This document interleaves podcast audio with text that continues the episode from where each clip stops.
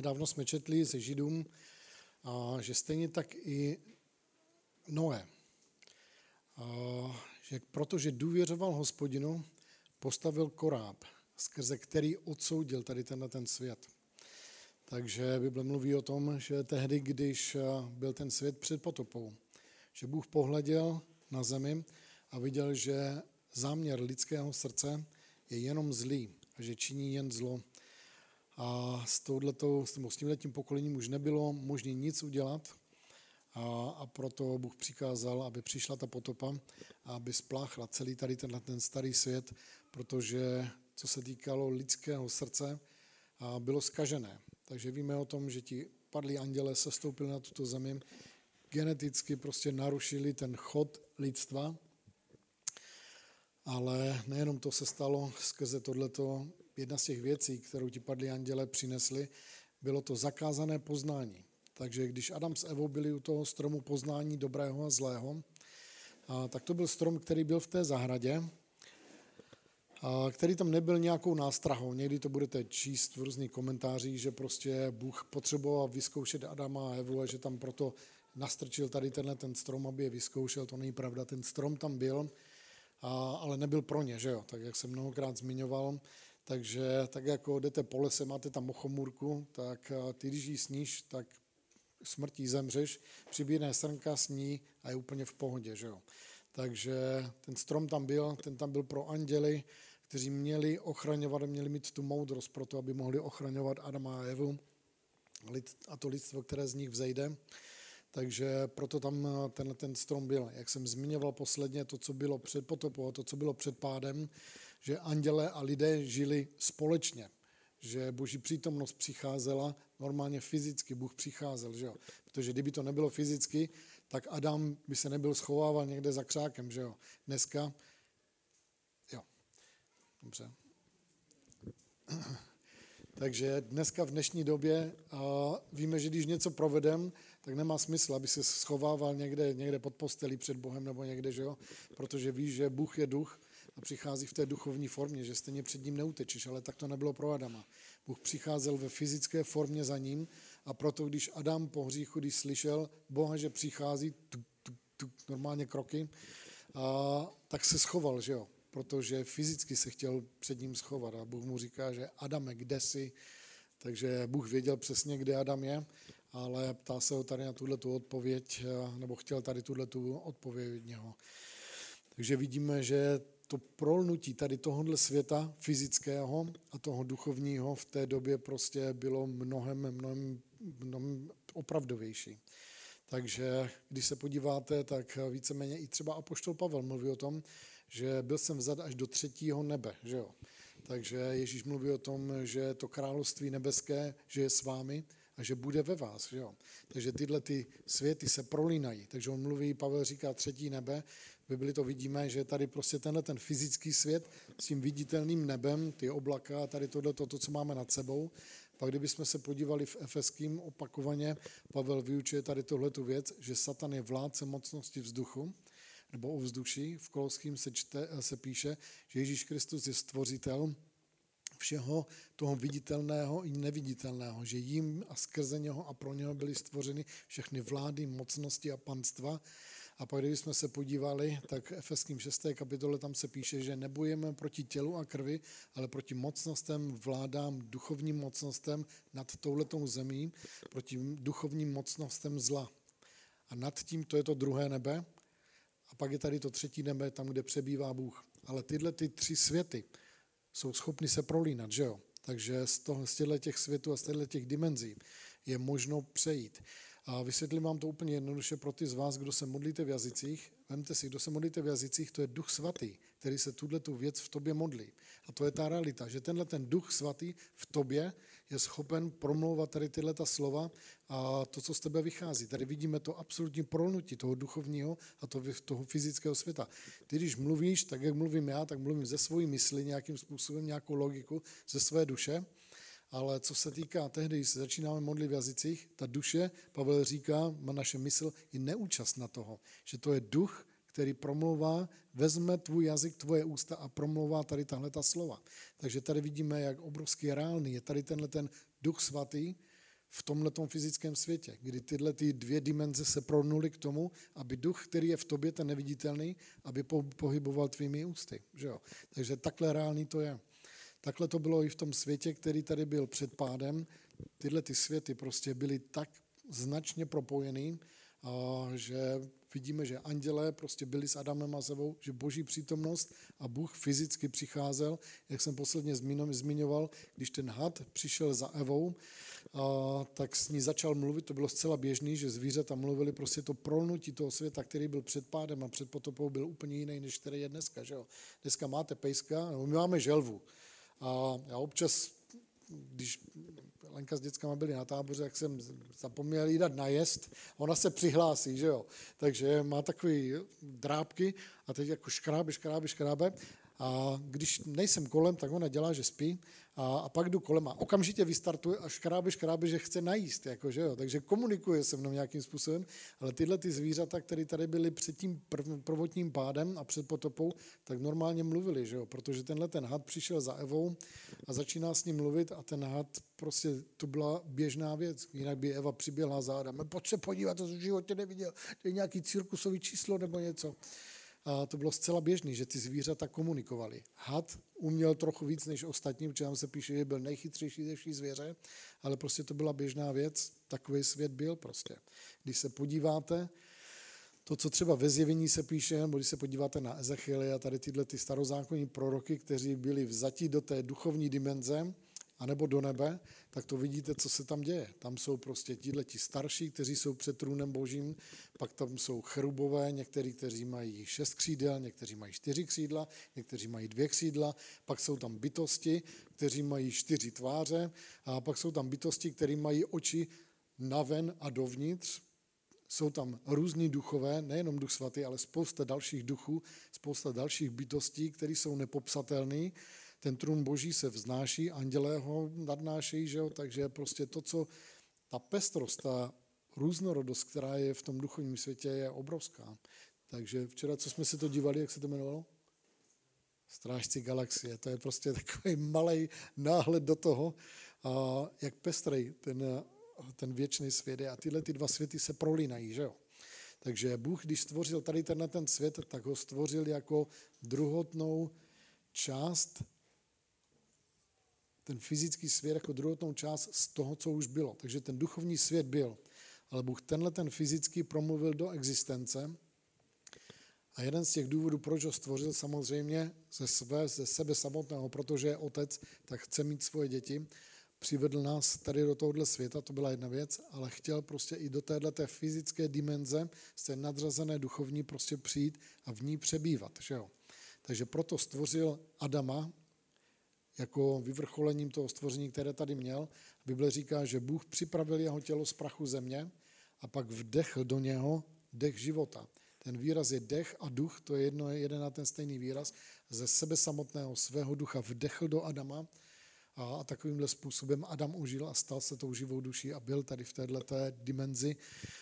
A, a Bůh za ním přicházel prostě. Takže to prolnutí tady těchto těch dvou světů v té době prostě bylo, bylo téměř identické. Jako. Ono to je pořád podobný, jenom už to není tak viditelný, jak to bývávalo před pádem anebo před potopou.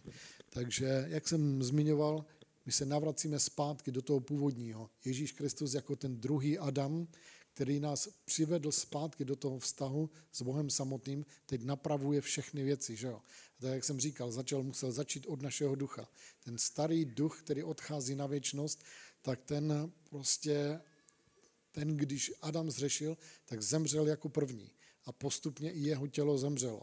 Takže to tělo má nějakou setrvačnost. Dokonce, když já zemřu, nebo když ty zemřeš, kdybych dneska zemřel, jsou oholený, no včera jsem se holil, a trošku mi dorostly fousy.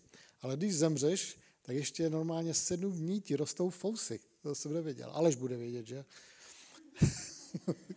Jednu dobu byl, byl hrobař, takže, takže ví, že ta mrtvola předtím, než se ukáže těm pozůstalým, tak se musí oholit, protože je celý zarostlý, že jo, po těch pěti dnech nebo kolika, že jo.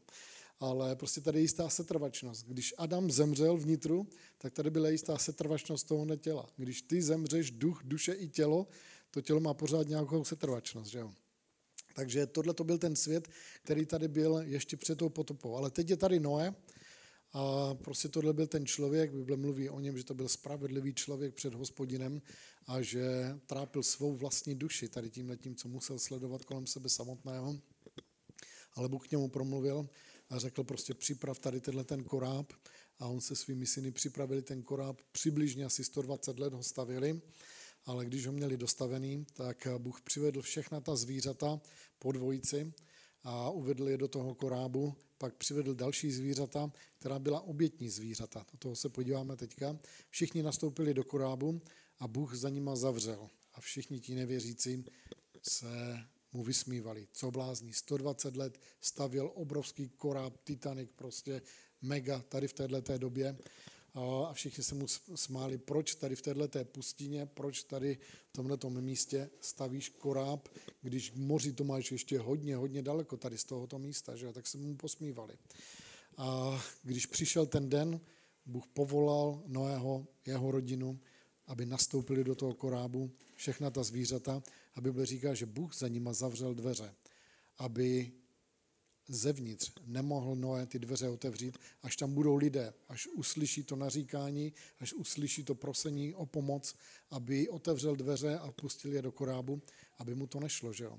Takže vidíme, že takovým způsobem Bůh za nima zavřel dveře, ta potopa přišla a spláchla všechen ten svět, který tady byl předtím. Když eh, ten koráb přistál na té hoře Ararat, přišel okamžik, kdy prostě Noé zjistil a skrze tu hlubici, že tenhle ten svět už oschl a že můžou víc toho korábu. Já budu číst od 15. verše. A tady se píše, a promluvil Bůh Noémovi, výjdi z archity a s tebou tvá žena i tvoji synové, jejich ženy. Vyveď sebou všechno živé, co je s tebou, ze všeho tvorstva, ptactvo, dobytek a všechny plazy pohybující se po zemi. Ať se na zemi hemží, rozplodí se a rozmnoží se na zemi. A Noé vyšel a s ním jeho synové, jeho žena i ženy jeho synů. Všechna zvěř, všichni plazy, všichni létavci, všechno, co se hýbe na zemi, vyšli podle svých čeledí z archy. 20. verš. Noé pak postavil hospodinu oltář a vzal ze všeho čistého dobytka a ze všeho čistého ptactva a přinesl na oltář zápalnou oběť i ucítil hospodin příjemnou vůni a řekl si v srdci, již nikdy neproklejí zemi kvůli člověku, protože za, zaměření lidského srdce je od jeho mládí zlé a už nikdy nepobíjí všechno živé, tak jak jsem učinil. Po všechny dny země nikdy nepřestane sedba ani žeň, chlad ani žár, léto ani zima, den ani noc. Takže tady je ten okamžik, kdy Noe zasvěcuje to, co vychází z tohohle korábu a zasvěcuje to hospodinu a také zasvěcuje tady tuhle tu zemi a té nové etapě, která tady přichází. Že jo? Takže jak jsem zmiňoval, všechno vstoupilo do korábu po dvou, jenom ta čistá zvířata, která měla sloužit k oběti, a tak jich tam bylo přivedeno více. Takže všechny ostatní vyšli z toho korábu, ale Noa vzal tady tyhle ty obětní zvířata. Tady se píše, že musel postavit docela velký obětní oltář, a, a tyhle ty oběti musel zabít, musel je připravit eh, k té zápalné oběti a zatopit pod tím oltářem. A pak vzal tady tyhle ty oběti a položil je na ten oltář. A Bible tady říká, že hospodin ucítil tu vůni. Takže tohle byl prostě ten okamžik, jakým způsobem v této době po potopě došlo k tomuhle pronutí Boha a člověka skrze tady tuhle tu oběť, kdy prostě ten oheň tak kdybychom se podívali, ten svatý oheň, který byl v Možíšově stánku a ten svatý oheň, který byl v Šalmově chrámu a v těch chrámech potom, tak Bible mluví o tom, že to byl svatý oheň, který hospodin zažehnul, že jo? který neměl nikdy vyhasnout. Tak tohle byl ten svatý oheň, který byl schopen prostě vzít tu oběť a ta oběť měla být spálena úplně na prach, že, jo? že s ní nemělo nic být, jenom kosti možná ale prostě tohle to byl ten způsob, jakým bylo možno přejít tady z tohohle, vzít něco fyzického a přenést to a proměnit to z toho fyzického na něco duchovního. Takže něco, co skrze ten oheň vystupovalo k Bohu, že jo? Protože tady se píše, no pak postavil hospodinu oltář a vzal ze všeho čistého dobytka, ze všeho čistého ptactva a přinesl na oltář zápalnou oběť. I ucítil hospodin příjemnou vůni a řekl si v srdci, již nikdy neproklej tuto zemi. Takže bylo tam pečený maso. Já jsem včera pekl vepřový, že jo, takže a byla to milá a příjemná vůně. Taky jsem se nad tím rozplýval, bylo mi dobře všechny moje chvůry ze mě, se mě sešly, ale toto je něco jiného samozřejmě. Tady je Noé, který vzal tyhle ty obětní zvířata a skrze ten svatý oheň nabídl a předložil hospodinu a tu vůni a prostě tu podstatu téhle oběti, ta se skrze ten svatý oheň vznesla k hospodinu. A tady se píše a hospodin ucítil, že jo, takže má nos. A on z toho duchovního světa ucítil tedy tuhle tu fyzickou zápalnou oběť. Noé pak postavil hospodinou oltář a tady se píše, když hospodin uh, ucítil příjemnou vůni, řekl si v srdci, již nikdy neproklej zemi kvůli člověku, protože zaměření lidského srdce a jeho, uh, je zlé od jeho mládí. Takže vidíme, že co to způsobilo. Tady přišlo prostě, tady přišel tenhle ten propoj, kdy Bůh skrze tady tuhle tu oběť řekl, já už nikdy neproklej tady tuhle tu zemi vodou, Víme o tom, že na konci času, tak jak říká poštol Petr, vždyť víme, že nemá smysl něco dlouhodobě budovat tady na zemi, protože všechno stejně zhoří, všechno bude spáleno. Ale co se týkalo tady tohohle okamžiku, Bůh říká, už nikdy nezaptopím tady tuhle tu zemi vodou. A na znamení toho já dávám duhu. A kdykoliv uvidíte, že se oblaka přiženou na nějaké místo a uvidíte tam duhu, to bude znamení toho, že to nejsem já, který by způsoboval potopu a už nikdy nezaplavím tady tuhle tu zemi vodou. Takže vidíme, že tohle to byl ten propoj, jakým Noé byl schopen prostě přinést požehnání a zastavit prokletí. Takže tady se píše, že Bůh řekl, již nikdy neproklej zemi kvůli člověku, protože je zaměření lidského srdce a je, a je zlé od jeho mládí. Takže vidíme, že Bůh musí nějakým způsobem korigovat ten stav lidského srdce. Že jo? Takže vidíme, že takovýmhle způsobem Bůh jednal a před tou potopou a bylo to i do jisté míry samozřejmě po, v, tě, v tom období starého zákona, a kdy prostě Bůh přicházel a musel napravovat stav lidského srdce. Takže vidíme, že ale Bůh se naučil tady s tímhletím, s tímhletím nějakým způsobem žít, ale udělal to jak skrze tyhle ty oběti. Takže podíváme se na Možíše, a druhá Možíšova, 33. kapitola.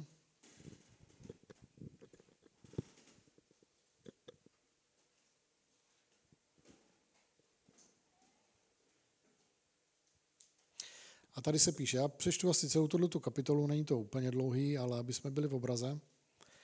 Tady se píše, hospodin promluvil k Mojžíšovi, jdi a vytáhni odsud ty i lid, který si vyvedl z egyptské země do země, o níž jsem přísahal Abrahamovi, Izákovi a Jákobovi. Tvému potomstvu dám, pošlu před tebou svého anděla a vyženu Kananejce, Emorejce, Chetejce, Perizejce, Chivejce a Jebuzejce. Jdi do země oplývající mlékem a medem.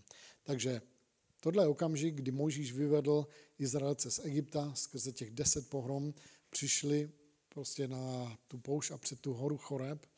Tam se hospodin setkal s Mojžíšem, tam prostě přijal ty desky zákona, ale teď je měl přivíst do té zaslíbené země, tak jak Bůh to zamýšlel. Tady se píše, že já posílám svého anděla před tebou a všechny tyhle ty národy, které tam budou, on je vyžene před tebou protože ten boj není tvůj, ale je hospodinův, tak jak vidíme v jiných pasážích. Pak kdybychom se podívali, a tady se píše, jdi do země oplývající mlékem a medem. Takže Bůh chce tenhle ten izraelský národ a chce každého člověka přivést do té země, která je dobrá. Že jo? Tady se píše, že oplývá mlékem a medem, je tam hojnost prostě. A tady se píše, že když lid usl... ne, ne, pardon, jdi do země oplývající mlékem a medem a já nevytáhnu, ale jo, takže moment, ještě tady. Kde pak to máme? Tady. Že ty vstupuješ do té země, kterou jsem přísáhla Abrahamovi, Izákovi a Jákobovi. Takže Bůh přislíbil Abrahamovi, že tady tahle ta země, že jo, ta izraelská země, že tohle to je to místo, kde on bude přebývat. Tu ti dávám do dědictví. Dávám to tobě, Izákovi a Jákobovi. A tohle je ta země, o které se tady píše, že já vás přivádím do té dobré země, oplévající mlékem a medem. Takže všechno bylo na dobré cestě. Ale pak je tady jeden zádrhel, který je ve třetím verši. Jdi do země oplývající mlékem a medem, ale já nevytáhnu ve tvém středu, neboť si lid tvrdé šíje, jinak bych s tebou po cestě skoncoval. Tady je to takhle přeloženo, já jenom vysvětlím, co se tam děje. Takže oni vyšli z té egyptské země, ale problém byl, že tím, že byli už 400 let v té egyptské zemi, jejich víra se začala vytrácet. Takže když jsme se podívali, ta první generace, která tam s Jakubem přišla, tak byla v pořádku, Josef se o ně staral, ale když Josef zemřel, tak přišel nový král, který zapomněl na ty věci, které, které Josef udělal a uvedl tohleto pokolení izraelské do otroctví.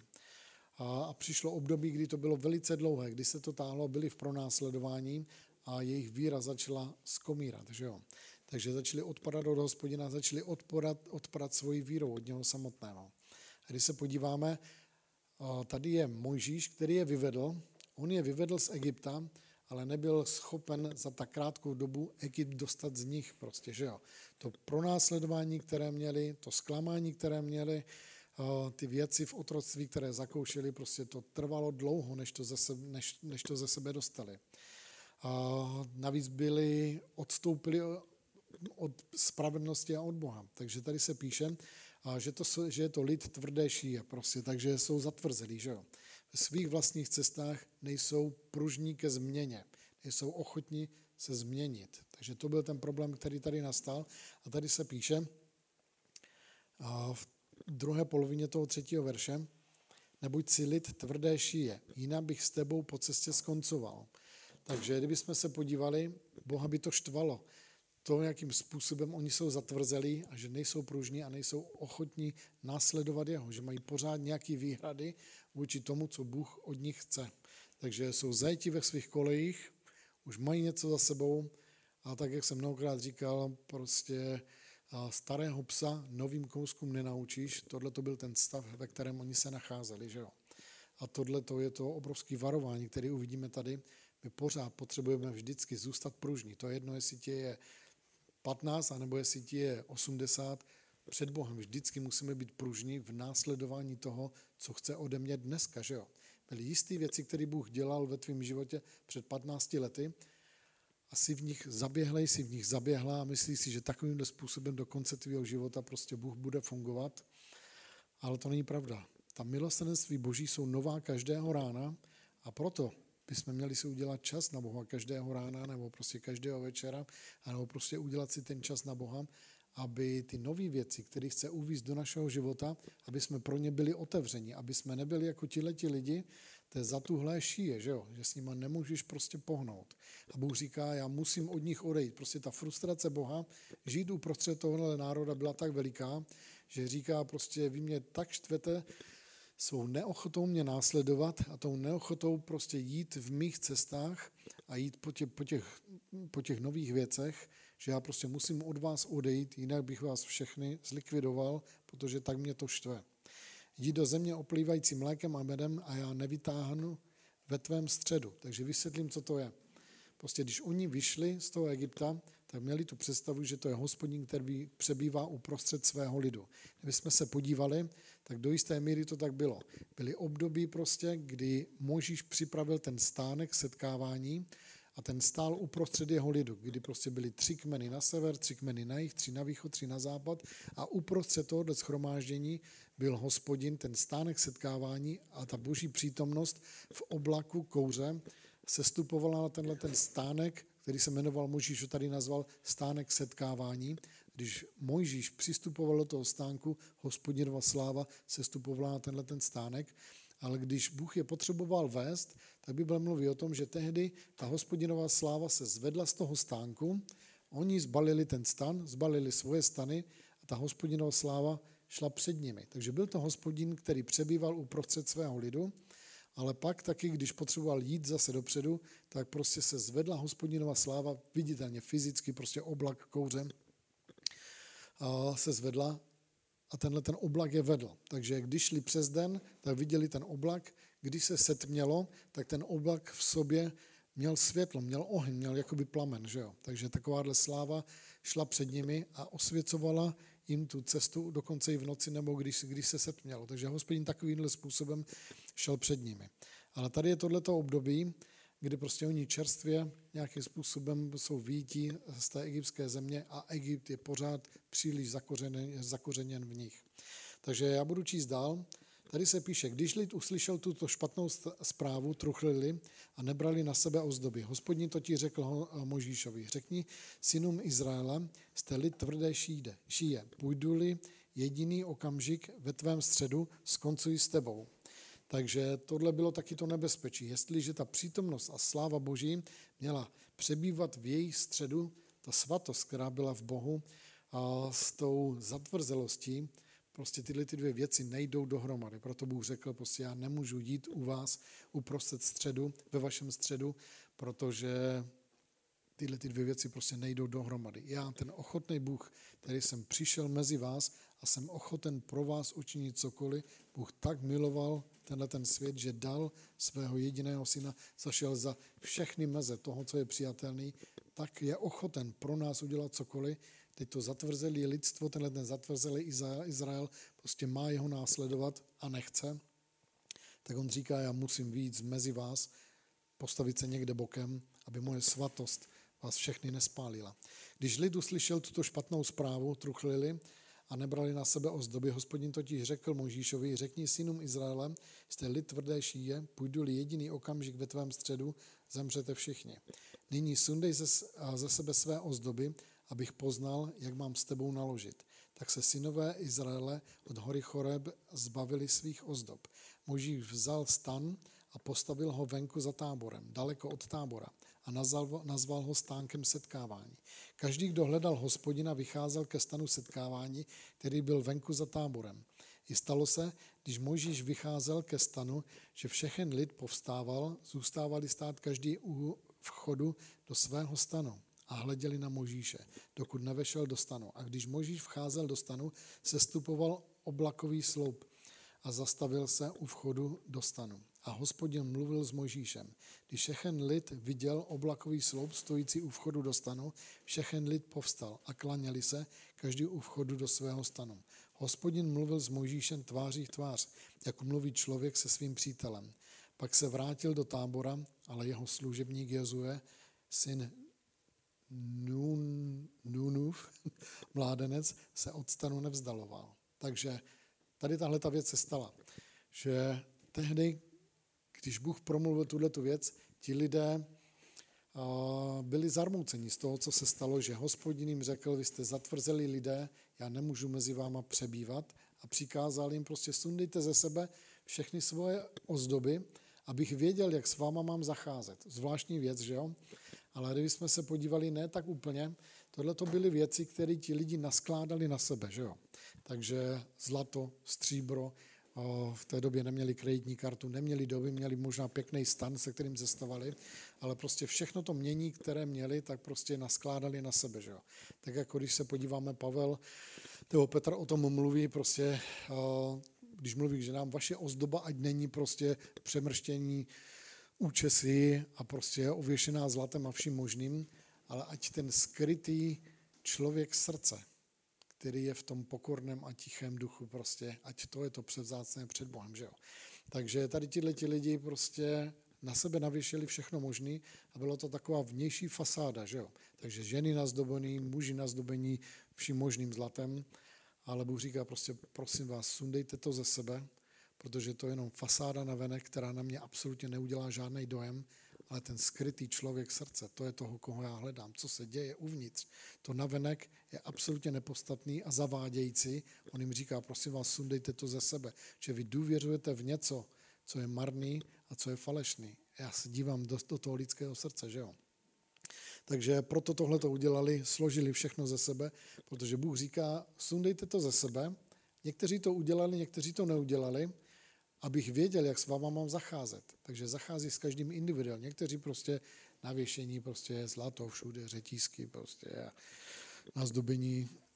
A Bůh nemůže s takovým člověkem jednat, že jo? Jestliže důvěřuješ v to, co máš, ve svoje bohatství, ve svoje schopnosti, ve svoje tituly, Bůh nemá tu šanci opravdu s tebou jednat. Ty potřebuješ tohle to všechno odložit, aby Bůh mohl prostě tě vzít dál. A jde tady o tu, že o tu pevnou ší, nebo prostě tu zatvrzelost jako takovou, protože ty důvěřuješ v něco, co je nepohnutelné, že jo? A Bůh potřebuje, aby tvoje srdce bylo obněkčené, aby tě mohl vzít po těch svých cestách.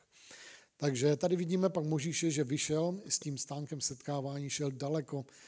A tehdy, když postavil tady tenhle ten stánek, tak vstupoval do toho stánku. Hospodinová přítomnost se stoupila na to místo a to byl stan setkávání, kde se setkával Možíš s Bohem, ale Možíš za celý Izrael, protože tam se píše, že oni přistupovali, přicházeli před hospodina, když přicházeli ke stánku setkávání. Takže ten důvod číslo jedna bylo, aby Bůh se setkal s člověkem a člověk, aby se setkal s Bohem. Tohle to bylo to klíčové, že jo? Proto taky Bible mluví o tom, že my jsme nyní tím stánkem, že jsme tím chrámem božím, že jsme chrámem Ducha Svatého. To je prostě místo setkávání, kde ty a Bůh se setkali v jednom a takovýmhle způsobem prostě to všechno došlo svého naplnění. Takže tady se píše, že když Možíš tam vstupoval, že hospodin s ním mluvil tváří v tvář. A takhle by to mělo být pro každého z nás, že, jo? že když přicházíme před Boha, Bůh takovýmhle způsobem to chce. On nechce, aby si stál jako ten zbytek těch lidí u dveří svého stanu nebo přicházeli a z dálky pozorovali tenhle ten úžasný vztah, který měl Možíš s Bohem, kdy Bůh s ním mluvil normálně takhle slyšitelným hlasem. Jak já mluvím na tebe, tak Bůh na něho mluvil takovýmhle způsobem. Tak jak mluvil s Adamem fyzickým hlasem, tak Bůh mluvil s Možíšem v tom stánku setkávání a dal mu všechna ta přikázání a všechny ty věci, které měl dále dělat. Ale takhle ti dva se setkávali. Bible mluví o tom, že tváří v tvář. Pak se tady píše o jednom člověku, když všechen lid viděl oblakový sloup stojící u vchodu stanu, všechen lid povstal a klaněl se, každý u vchodu do svého stanu. Hospodin mluvil s Mojžíšem tváří v tvář, tak jako mluví člověk se svým přítelem. Pak se vrátil do tábora, ale jeho služebník Jozue, syn Nunův, mládenec, se od stanu nevzdaloval. Takže vysvětlím, kdo je Jozue. Jozue je ten člověk, kterému bylo dáno, aby přivedl Izraelce do té zaslíbené země. Možíš je přivedl k hranicím z té jordánské strany před Jordán, ale Bůh mu řekl, prostě ty nevstoupíš do téhle země. Já mám ale někoho, kdo je tobě tak podobný, že já mu dovolím, aby ty Izraelce uvedl do svého dědictví. Ale všimněte si, jaká je kvalita jeho života v jeho mládí. Tady se píše, pak se vrátil do tábora, ale jeho služebník, Jozue, syn Nunův, mládenec, se od stanu nevzdaloval. Takže tady se píše, že zaprvé Jozue byl jeho služebník. Tohle je jedna z kvalit, která tě uvede, která bude tou cestou, která bude těma dveřma, proto aby si mohl někdy něčím být v Bohu. V prvně se staneš služebník. Dokud jsi mladík, tady se píše, že byl mládenec a byl to člověk, který byl služebník Možíšův. Takže byl ochoten sloužit Bohu a ten způsob, jakým většinou musí sloužit Bohu, je samozřejmě ve tvých modlitbách, ve tvým uctívání, ale pak tady je také tady tahle ta dimenze fyzická, když sloužíš ostatním lidem, že jo. Tady se píše, že Jozue byl mladík, který sloužil Možíšovi. Takže cokoliv viděl v Možíšově životě, že Možíš potřebuje, tak přispěchal. A ptal se, nepotřebuješ něco, můžu tohleto pro tebe udělat, můžu za tebe tohleto udělat? A tohleto byla ta kvalita, kterou Bůh shledal v jeho životě, bez které by Jozue nikdy nemohl uvést Izrael do té plnosti zaslíbené země. Takže vidíme tady klíčové vlastnosti. Jozue byl mladík a byl to člověk, který sloužil. Že? A tady se píše, že tady byla ta druhá dimenze, sloužil Možíšovi, sloužil lidem, ale tady se píše Jozue syn Nunův, mládenec, který se nevzdoloval od stanu setkávání. On chtěl být prostě tak blízko Bohu, že nikdy neodcházel od toho stanu setkávání. Že jo? Takže vidíme, že takovýmhle způsobem, tak jako říká David, že, jo, že ten jediný den ve tvém domě je lepší než tisíce mimo tvůj dům. Prostě on si oblíbil. Kdybychom se podívali takým způsobem, David mluví o tom, že budu přebývat i v domě hospodinově po věky věku, takže tohle to je cíl jeho života. On si to tak oblíbil, to měl tak strašně rád, že tak, jak přebýval v tom stanu nebo v tom chrámu, který byl ještě předtím, než Mojžíš, než Šalamón ho postavil, prostě to místo uctívání, které David připravil pro to, aby schrána smlouvy tam přebývala, tak on to prostě miloval, být v boží přítomnosti. Tam, kde byl Bůh, tam on byl ustavičně, že jo, abych hleděl do tvojí tváře. Takže vidíme, že takovýmhle způsobem David tohle to následoval, ale ukoukal to u Mojžíše a okoukal to taky o Jozueho. Takže tady se píše, Jozue byl, když byl ještě mladík, tak prostě už od toho, od těch mladých roků prostě sloužil Možíšovi. Když viděl, že Možíš něco potřebuje, ostatní lidé, kteří řídí prostě tady tyhle ty věci boží a vedou Izrael, jestliže viděl, že je někde potřeba, tady se píše, že sloužil, že jo.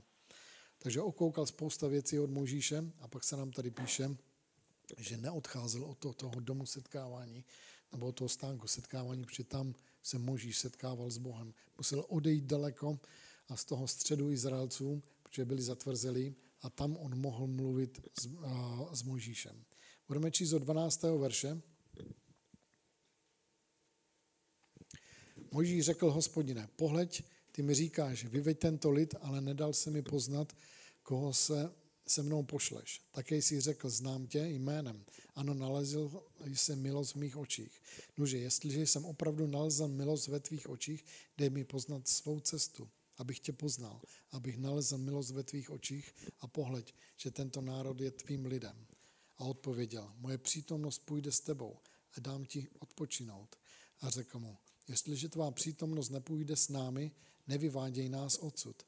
Podle čeho se přece pozná, že, že jsem nalezl milost ve tvých očích já i tvůj lid, což pak ne podle toho, že půjdeš s námi. Takže budeme odlišní, já a tvůj lid, od všech národů, které jsou na povrchu země.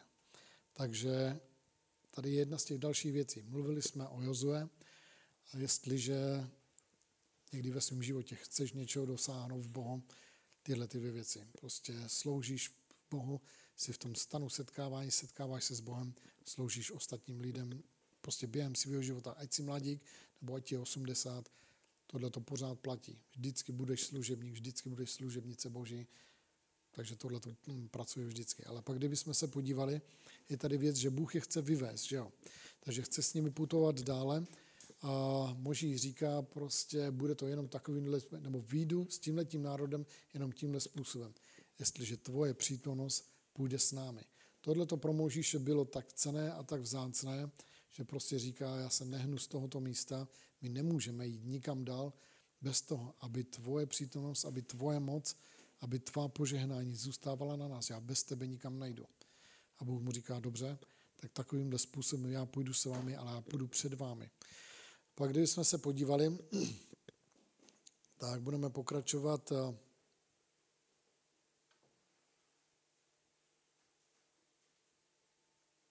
od 17. verše. A tady se píše, hospodin pak řekl Možíšovi, i to, o čem si promluvil, učiním, neboť si nalezl milost v mých očích a znám tě jménem. On řekl, ukaž mi svou slávu. Odpověděl, nechám projít kolem tebe všechnu svou dobrotu a zavolám před tebou jméno hospodin. Takže tady je Možíš, který chce, první řadě, jak jsme četli předtím, chce znát boží cestu. Takže tohle to bylo obojí, že jo? Takže když se podíváme, oni jsou tady v této pustině a Moží říká, já chci znát tvoji cestu, takže pro ně to bylo fyzicky. Oni museli jako národ fyzicky jít, že jo, touhletou pouští a přijít před tu zaslíbenou zemi a vstoupit do ní. Takže on říká, já chci znát ale tvoji cestu. Je tady cesta, která je kratičká, takže mohli jít cestou, která se jmenovala Cesta králů a mohli během pár dní dojít do té zaslíbené země. Ale Možíš tedy říká, ale já chci znát tvoji cestu. Možná bude klikatá, možná bude přes údolí, možná bude přes hory, ale já chci znát tvoji cestu a ten způsob, jakým se dostanu do té zaslíbené země. On říká, já chci znát tvoji cestu, že jo? Takže my všichni jsme si nalajnovali svoje cesty. Prostě takhle já dojdu do svého království, do svojí zaslíbené země. Ale Moží říká, já nechci být jako zbytek tohohle Izraele, být nepružný v tom, co ty chceš. Já chci znát tvoji cestu. Ať to je údolím, ať to je přes hory, ať to je přes obtíže, já půjdu po tvoji cestě. Já chci znát tvoji cestu. Úplně pro každého z nás to stejný. Máš nalajnované věci, jak se říká, že já budu žít svůj život, máš nalanovaný způsob, jakým bude žít svůj křesťanský život. Asi nepružný. Jako tady tyhle ti lidi, kteří vyšli z Egypta a Bůh říká, jste lidé zatvrzelejší, nejste pružní, nejste ohybní, já nemůžu ani s váma bydlet, já nemůžu s váma žít, protože mi to takhle vytáčí. Ale muž říká, já chci znát tvoji cestu, ukaž mi svoji cestu, ukaž mi, já po ní půjdu, že jo. A tohle je pro každého z nás prostě. Jak frustrující to musí být pro Boha, že musí být naším Bohem a my jeho lidem, jestliže nejsme ochotní a pružní jít po jeho cestách, že jo. Hospodin řekl Mojžíšovi, i to, o čem si promluvil, učím, neboť si nalezl milost v mých očích a znám tě jménem. On řekl, ukaž mi svou slávu. Odpověděl, nechám projít kolem tebe všechnu svou dobrotu. Takže Možíš za ním přichází a pokračuje tenhle rozhovor a Možíš chce, já chci tvoji slávu, já chci všechno, to, co seš, tvoji slávu, tvůj majestát, tvoji moc, já všechno tady tohle to chci.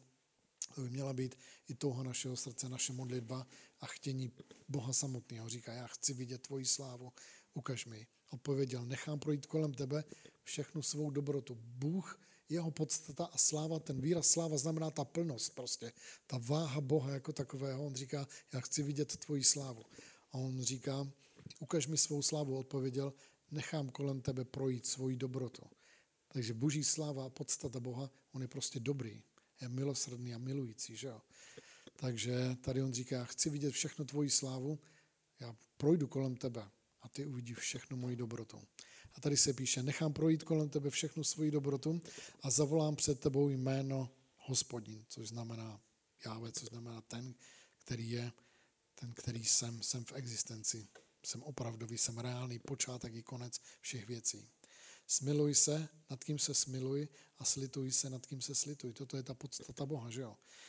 Oni nevěděli pořád nějaký je, on se tady představuje. Já jsem hospodin, toto je moje jméno, který se slitovává. Smiluj se, nad kým se smiluj a slituj se, nad kým se slituj. A řekl, nemůžeš vidět mou tvář, nebo člověk mě nemůže vidět a zůstat naživu. A hospodin řekl, zde je místo u mě, zůstaň stát na této skále. I stane se, až bude přicházet má sláva, postavím tě do skalní dutiny, přiložím na tebe svou dlaň, dokud nepřejdu. A pak sejmu svou dlaň a uvidíš má záda, ale má tvář nebude vidět. Takže tady přichází ten okamžik, kdy prostě ta plnost Boha přichází, aby se setkala s člověkem, s Možíšem. Že jo? Jenomže Možíš v této době před vzkříšením Ježíše Krista nebyl ospravedlněn skrze tu krev Ježíše Krista, jeho duch nebyl znovu zrozen. Proto Bible říká, že v tenhle ten okamžik, že Bůh říká, já se ti ukážu, já ti ukážu aspoň kousek toho, kým jsem. Vlezeš si tady do této skalní prohlubně, já tě přikryju svojí rukou a projdu kolem tebe. A to jméno hospodin, hospodin, hospodin bude procházet kolem tebe. Všechna má sláva, dobrota, milosedenství a láska projde kolem tebe. Nemůžeš vidět moji tvář, protože žádný člověk nemůže vidět moji tvář a přežít to. Protože z jeho tváře vychází všechna ta podstata Boha a jeho charakter. Když já se na vás podívám, když se na někoho díváš jo, a nestydíš se, tak se mu díváš do očí, do tváře, že jo. Jenom když něco prove, tak se díváš tak na špičky nohou, ale co se týkalo Boha tady, prostě ty nemůžeš vidět moji tvář, tu plnost, kdyby si viděl v tom stavu, ve kterém se nacházíš, neospravedlně, neznovu zrozen, ne v tom věčným stavu bytí, tak jak budeš v nebesích a na věčnost, tak by si zemřel. Ale já svůj svatou rukou přikryji všechno, to, co na tvém životě je. A pak teprve budu moci projít kolem tebe. Takže vidíme, že takovýmhle způsobem se tohle to odehrálo, jak mnohem více máme my. Kdyby my jsme byli na tomhle místě, Bůh by nemusel nás přikryt svojí rukou, aby pokryl svoji svatosti naše hříchy. Ta krev Ježíše Krista jednou provždycky pokryla naše životy a na věky můžeme už hledět tváří v tvář Bohu do tváře. Že jo? Takže tak, jak Bible říká, že s otevřenou tváří hledíme na tu slávu Boží. Takže ne jako Možíš, který musel být přikryt a jenom viděl ty záda Boží, my můžeme vidět Bohu do tváře. Že jo? Takže co jsem chtěl říct tady tím letím, my jsme tím stánkem Božím. A Bůh pořád chce se s náma setkávat, to je stánek setkávání. Že jo? A Bůh touží po tomhle společenství, aby mohl z té svojí dimenze prostě přijít do té naší a ty dvě se pronuly, aby to, co jsme v duchu, že jsme zajedno s Bohem, aby naše životy odrážely.